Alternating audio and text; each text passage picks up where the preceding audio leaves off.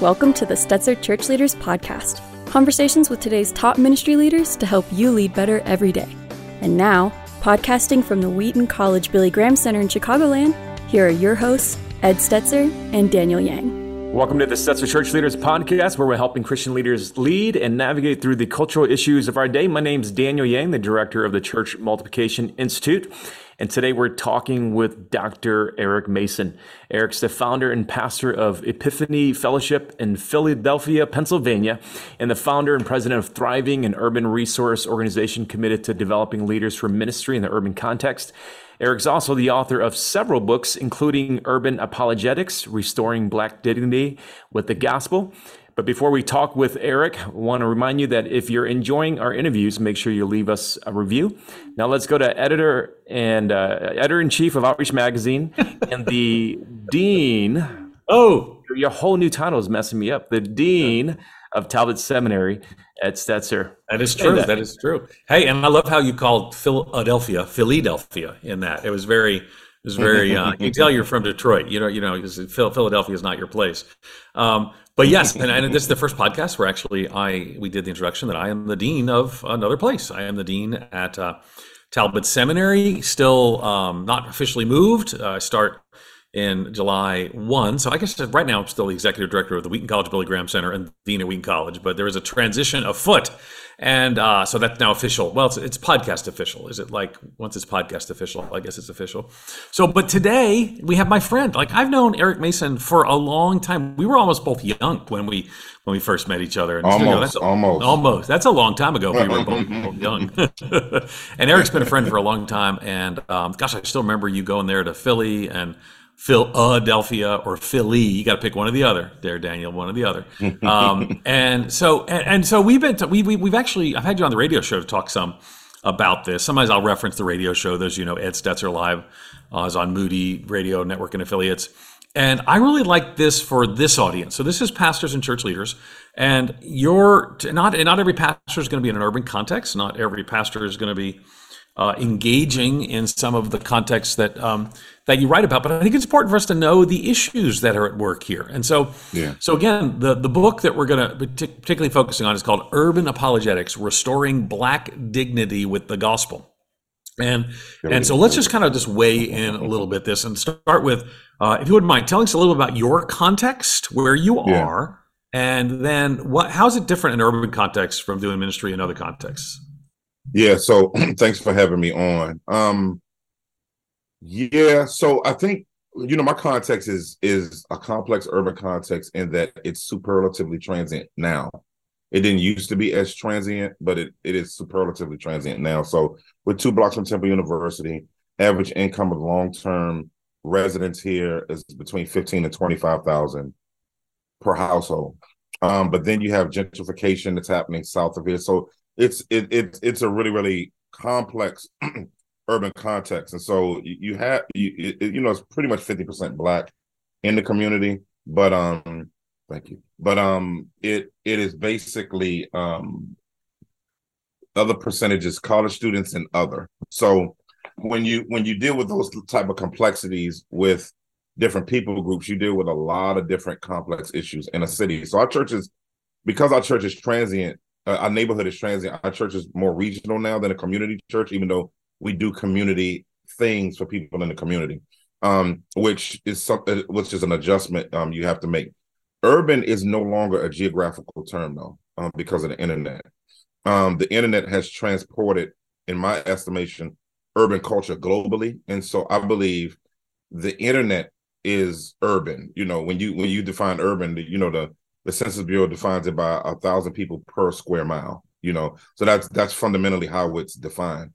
So, um, but uh, urban uh, th- because culture is so transportable now, um, everybody is dealing with urban issues. So, yeah. Okay, so talk to me a little bit about um, uh, specifically the article, the, the book, excuse me, the book is written towards an urban context with a specific connection to African American community as well. So, yeah. uh, what are the cultural arguments that you're responding to?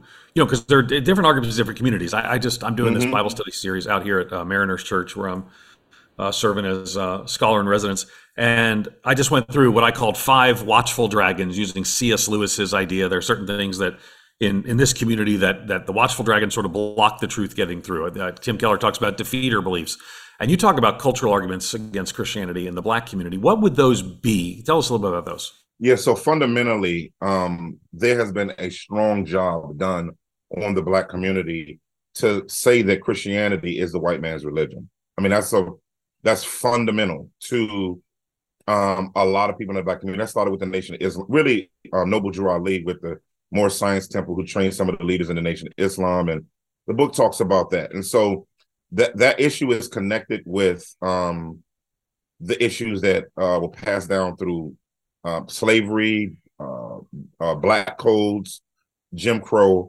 and systemic racism. And so in the black community, we're not talking about the gap theory and arguing about the gap theory and you know um, the Jesus seminar you know, back when they had emerging, emergent church and all of that.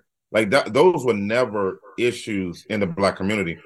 Fundamentally, in the black community, one of the main issues is the issue of dignity restoration. And somebody will ask, well, what do you mean dignity restoration? Well, of course, through slavery, you know, chattel slavery, um, it affected our dignity with the way we're treated, being saying that we were three fifths of a man, we were used to breed, we were bucked by white men.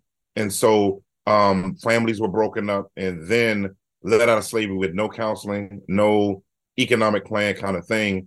You had black codes, which really was a way to reestablish uh, slavery from a systemic way. And then you had Jim Crow, and then you have what we have now. And so, though, like when when like evangelicalism in the West doesn't understand that when it denies systemic racism, it literally makes it difficult for black Christians to evangelize um, because there's no black person that I know that, that would say let unless you're a few black people that really don't identify with black people um, that will ever say that ra- there's not systemic racism. So when when when we when you're on a tweet when somebody's on a tweet rant saying well systemic racism doesn't exist and da, da, da, they don't even realize that they're making obstacles for the gospel for us because it makes us look silly. So why would you be a part of a religion where people will be racist towards you in this country, but then deny it's happening. It, it says the worst form of abuse.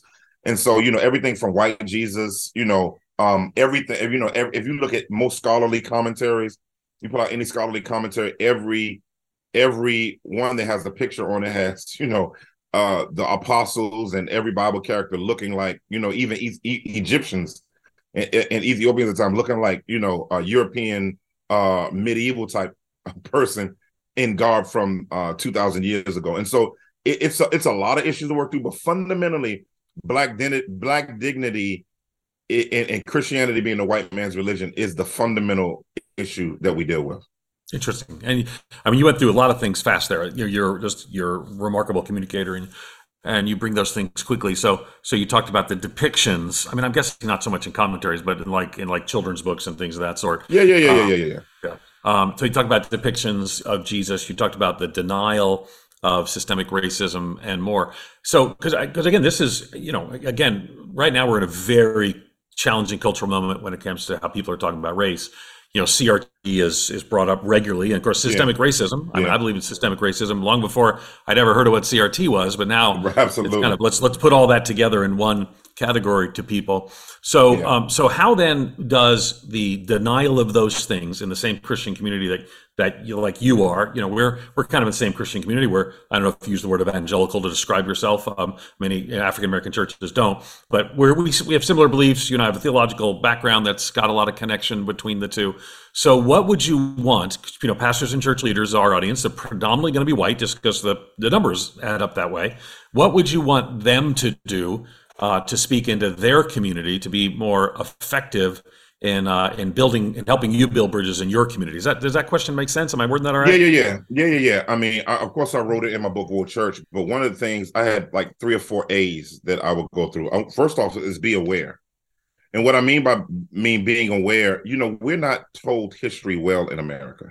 Um, uh, American history is told to all of us from a very patriotic standpoint and um and, and so to to skip over different aspects of the challenges of our history matter of fact what's beautiful about the bible is the bible tells truth about history it didn't paint david and saul and solomon and jeroboam Abraham, different people out to be perfect. You know, it told the truth about their history, um, about their their their their anointing, their height, everything, and then their their lows, and all of those were lessons to learn from.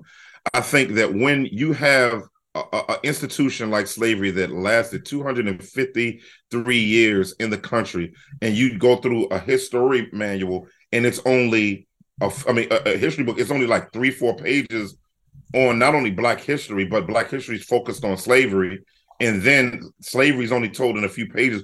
When it's the foundational story of how America was formed, I just think it does us a disservice, and I believe that's why people can deny racism because of the way we're educated. So I think number mm. one, people need to be people need to be aware, and this is not to say that every white person's racist. We nobody's calling every white person racist. you know, the issue with racism is we talk about it's a system. It's not to condemn you. It's about the system that's set up. And if you believe in sin, you should believe in systemic something. Um, but not only that, um, you got to acknowledge. So once you are aware, acknowledge. You know that there have been issues. You, you got to begin to say, you know what, there are issues, there have been issues, and it continues to be issues, and they are deep seated issues. But then I think be accountable. And so that means holding one another accountable to being a prophetic voice to it. And so, and I know, and I know, I know for you asked about white pastors, I know some white pastors who have, and this is tough. It's really, really tough. Um, because I know of a pastor in a certain part of the country. I don't want to say what part of the country he he he in a godly way began to communicate to his upper class white church some of the challenges of racism in this country. He it, church was 800. It went from 800 to 250 people in a week, you know. Um, and and then they had to sell their building uh, and, and, then move into a school. And so um, you know, and so so so you know, th- there's a cost to it for some. And so I think they have to count the cost. You know, if you're going to speak into this issue, you got to count the cost um, and lovingly communicate it um, to um, your congregation where they are and help shepherd them through it. But then uh, finally, I would encourage people to be active. In other words, it's not enough to be aware. You know, it's not enough to acknowledge. It's not enough to just say something about it. There's also being active. And so active can look like a few things. You know, uh, being honest about, you know, it's a book out there on blacks in the Bible. And so that you can, as you do your exegesis and talk about scripture, somebody said, well, the Bible's not about ethnicity. Uh, it's not about ethnicity, but it sure talks about tribes and nationalities from Genesis to Revelation a whole lot. And I was taught in my hermeneutics class that if something's repetitive, there's something going on in the text. So, um, so God doesn't deny nationality and ethnicity. He affirms it and wants to redeem it for his glory and that's why he wants all tribes and nations. He says that's he could have just said, "I want, I want, I want, you know, I just want people saved." He no, he said every tribe, nation, and tongue. That's for a purpose, um, because God wanted wants heaven um to be a, a reflection and a kaleidoscope and a mosaic of the glorious picture that he wanted in the beginning when Adam and Eve were called to pervade the earth with God look Jesus I mean with God lookalikes and so th- those are just a few things that I would encourage people with. Eric, I want to dig into that a little bit more, uh, especially into the uh, idea of black dignity, dignity, because I think there is something about like the Nation of Islam that uh, tapped into that desire for black dignity. Uh, but there are those yeah. who maybe maybe don't quite understand that, and so they easily lump in black dignity with like maybe black nationalist groups. Um, and um, help us to can you help those who who are kind of sorting through this? Yeah, so I think dignity is restorative, right? And so um that that's that's just a biblical idea. That's James two. You know, you know, um the, the, the doctrine of partiality versus impartiality. So I, I, think that that's superlatively important to have a dignity restoration, right? Where we're affirming that something, you know, we're born with dignity, image of God, imago Dei type stuff, right? Genesis uh, chapter uh, 1, uh, uh, 20 uh, six through twenty eight. That's that's the that's the normal, beautiful dignity that every human being should have of value in creation. However, nationalism, all nationalism isn't bad. Um, I think that there is nationalism that's bad in the sense of where it wants to subjugate other people groups, want to come any type of nationalism that uh, that subjugates other ethnicities, tribes, or groups uh, uh, uh, un, under them. That that that's that's not a biblical idea. That goes against dignity, um, right? Um, however, um, uh, and Paul, uh, you know, Paul would have an issue with that as well. You, Jesus would have an issue with that as well. And so I, I, think, you know, it's nothing wrong with having a value of your ethnicity and your nationality. Paul did. He said, you know, he talks in about in Romans about being a he about his Hebrew lineage, and uh, he talks about it in Philippians chapter two about his Hebrew lineage. He affirms that, and so we don't have an issue with that. I think when we talk black nationalism, we talking about black. There's a difference between black nationalism and black radicalism. And so when you when you look at black nationalism, it, for the most part, it's it's it's a guy named um, Edward Blyden and uh, Alexander Crummell, Crummell, who were black um, uh, pastors in the 1800s to the early 1900s, um, were trying to develop uh, Pan Africanism, and so uh, uh, uh, and, and, fundamentally spread the gospel among the diaspora of global blacks. And so a lot of nationalism for us comes out of that. But then you have after that later Marcus Garvey. Marcus Garvey was a black nationalist, but really that black na- his his form of black nationalism was just um, for blacks to be able to have their own state in Liberia and just be able to us to be able to develop our own economic system, have our own nation, and that kind of thing. However, when you go to the Nation of Islam, it's a little bit different. It's more so they, their doctrine is surrounded by fundamentally by saying the white man is the devil. That's that's different than just saying we want separation, like Asians, like like you're going to Chinatown, right? You're going to Chinatown in, in a city. Uh, it, it's dedicated to allowing Chinese people in that particular part of the city to develop their own eco- economy and to flourish. And it's a beautiful thing. Nothing wrong with it. Nobody gets mad at Chinatown. You know what I'm saying? Um, we we enjoy it. We go to Chinatown, experience the culture, um, but we affirm the beauty of them developing their own economic system. And so I would say, I would say, let you know, nationalism in and of itself isn't bad unless it's it's it's it's it's radicalism. Um, because radicalism then is something totally different. Um, but you mentioned woke church, your your book, which which again, when you wrote that book, it was uh, published by B&H Publishing of Lifeway. So you know, it's this is not exactly a. I uh, Moody, Moody, Moody. Oh, that was I thought it was okay. It was Moody. It was by Moody. Okay, I'm on Moody Radio. Okay, so um, thank you. Um, so um, so when you when you, when you had those conversations around um, around woke church, and you saw sort of the backlash that that came. You did this before. This is before the murder of George Floyd. Yeah, yeah, yeah. Uh, you spoke at my church um, on in January of right before COVID, and then the world all changed. But also issues of race change, and now woke is a word. Well, first, tell us a little bit about the the word, how you used it in the book, and what it might point to for the future after the backlash. Yeah, so I think um, I think that the word that we've used for years in the black community is conscious, and really conscious just means just awareness of the issues that surround black people in the country and not being duped by any type of um, injustice, right? Or selling out kind of thing. Is he a conscious brother? Is she a conscious sister, right? That's what that meant. Woke became a word that w- was another was a term. And conscious is something that W.E.B. Du Bois talked about hundred years ago in the souls of black folk. But um, you know, woke now uh, what woke then was just being conscious, just being aware. And I saw it as a redemptive term that we as Christians can use because the Bible says, "Awake, sleep, arise from the dead, and Christ will shine upon you." And so, for me, uh, woke, of course, just meant being aware generally of the the, the injustices and justice issues that surround uh, uh, Black people and trying to come out of it, being aware and not being in the matrix, if you will. But what happens with terms that or, or movements in the black community, uh, no different than the civil rights movement, the far left will co-opt the terminology of black community, the black community, and and what they'll do is when they co-opt it and use it for their issue, the first time that the far right hears about it is not in the etymological uh, uh, uh, uh, uh foundation that it came from with black people, but they hear about it from the far left.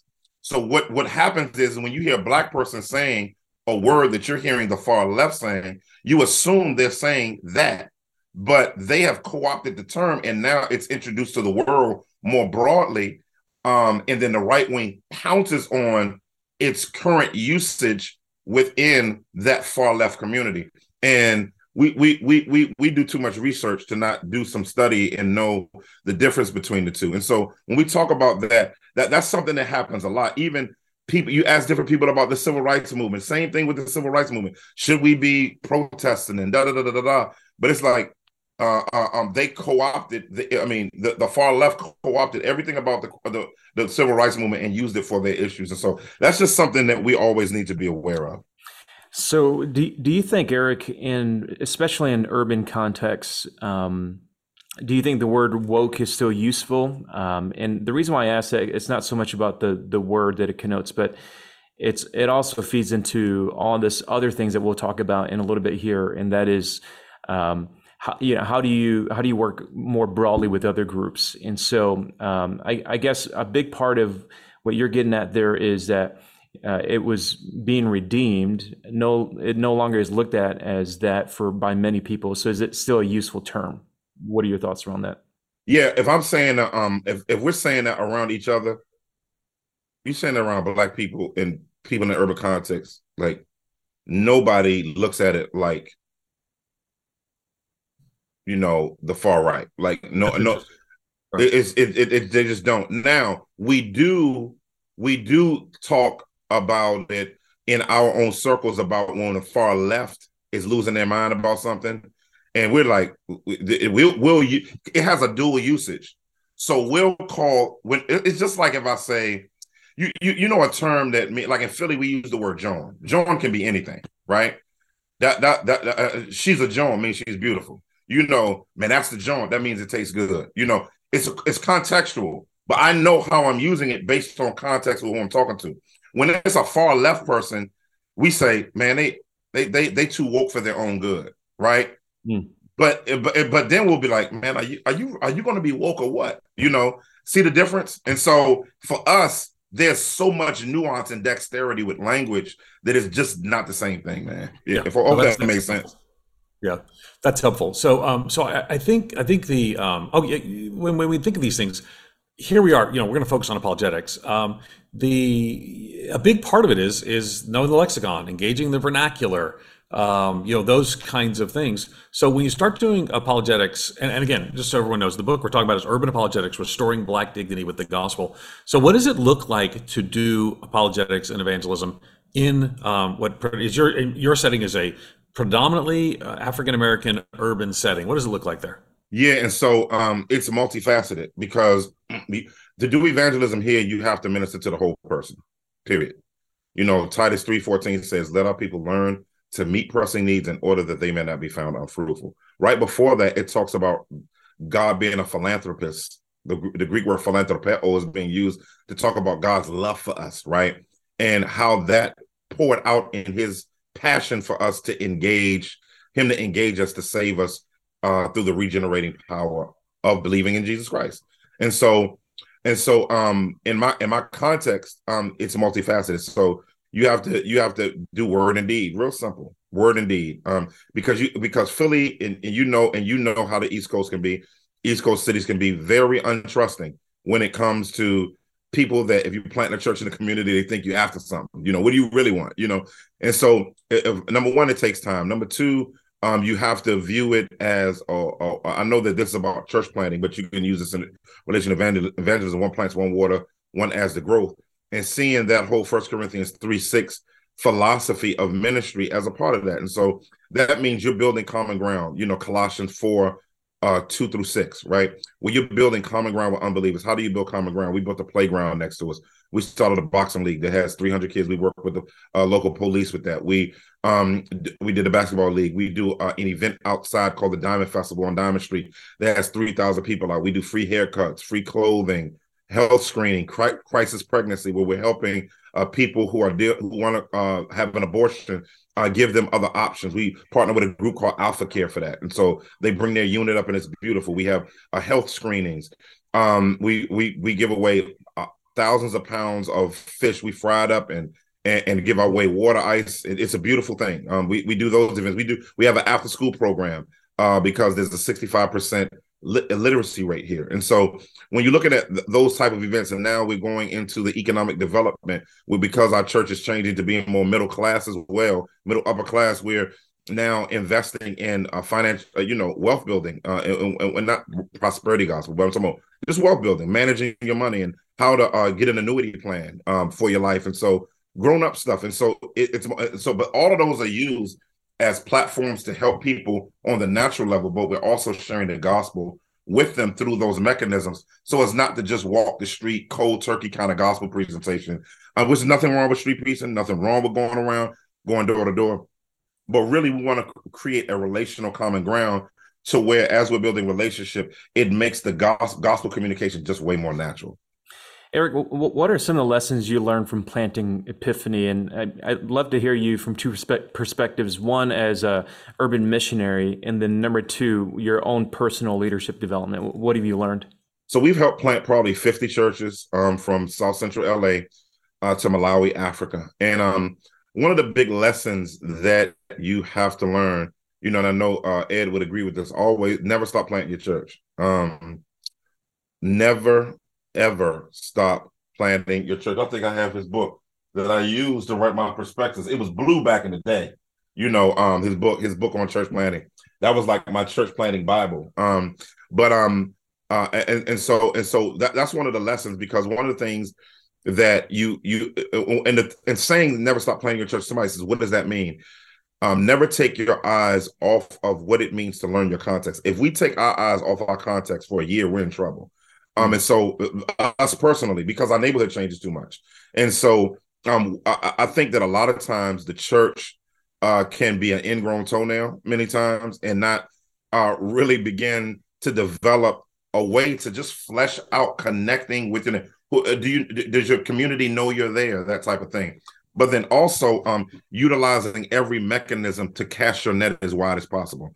Um, I think that um, te- if you're not doing technology now, you don't care about mission. I just I don't care who you are. If you're not figuring out a way in our country, I know that there are third world places that's different, and even out there they got cell phones. But I'm saying here, um, I think to really cast a broad net as a missionary, um, we have to develop um, we have to develop a, a, a, technological base that spreads our net as far as possible, um, because that's been a big piece of uh, being an urban church planter because you you're in such a transient environment. Our Brooklyn church, um, we planted a guy in, in, in, Brooklyn.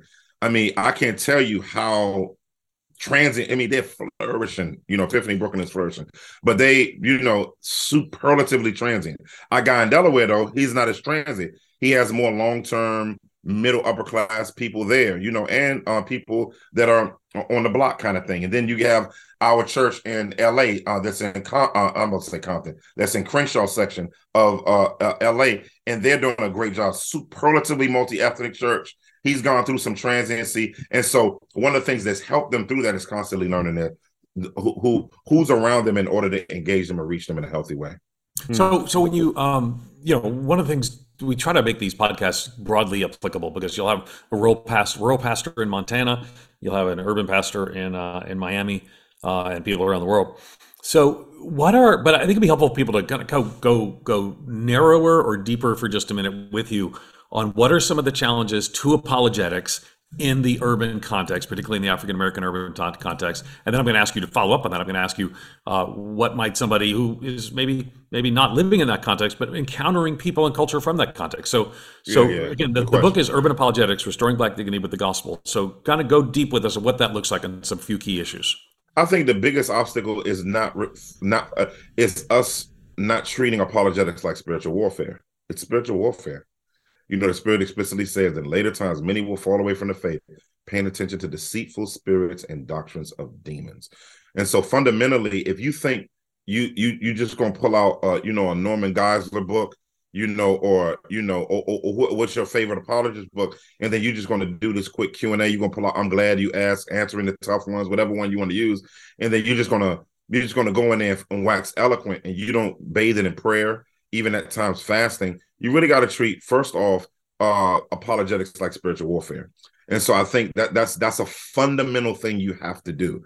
Um, um, because I've been in situations where I got in the flesh and, and because I knew the answers, quote unquote. And so I was more about answering the question, but not reaching the soul. Um, and, and so defending the faith is also reaching the person. So that's something that that's you know that's Second Timothy chapter 2, verses 23 through the rest of the chapter. you know, we want to bring people to repentance with what we're doing, right? And so we want to bring them to Jesus, we want to bring them into a relationship with Jesus Christ by God's grace. Yeah, one of the challenges and the hurdles is really just people's uh, uh you know, just getting on the hurdles that the things that are obstacles for people to the gospel and, and, and getting around them to actually get to the actual issue that they're dealing with and being patient with that. So I'll give you an example. I've I've started doing like these reels, right? And they have been really, really effective. Some of them have gone kind of viral. Um, you know, almost uh, several of them almost 200,000 views and stuff like that. And I'll give you an example. Like I'll talk about, you know, um, I'll say, you know, one of the things with black, eh, eh, eh, when I'm talking doing urban apologetics, every black people fundamentally do not trust white people. I'm just saying that, right? We just don't. So that's like that's why it's easy to say Christianity is the white man's religion. So what ends up happening is I put out a, I put out a reel saying that there's this book. I don't have it over here. Oh, there's this book, right?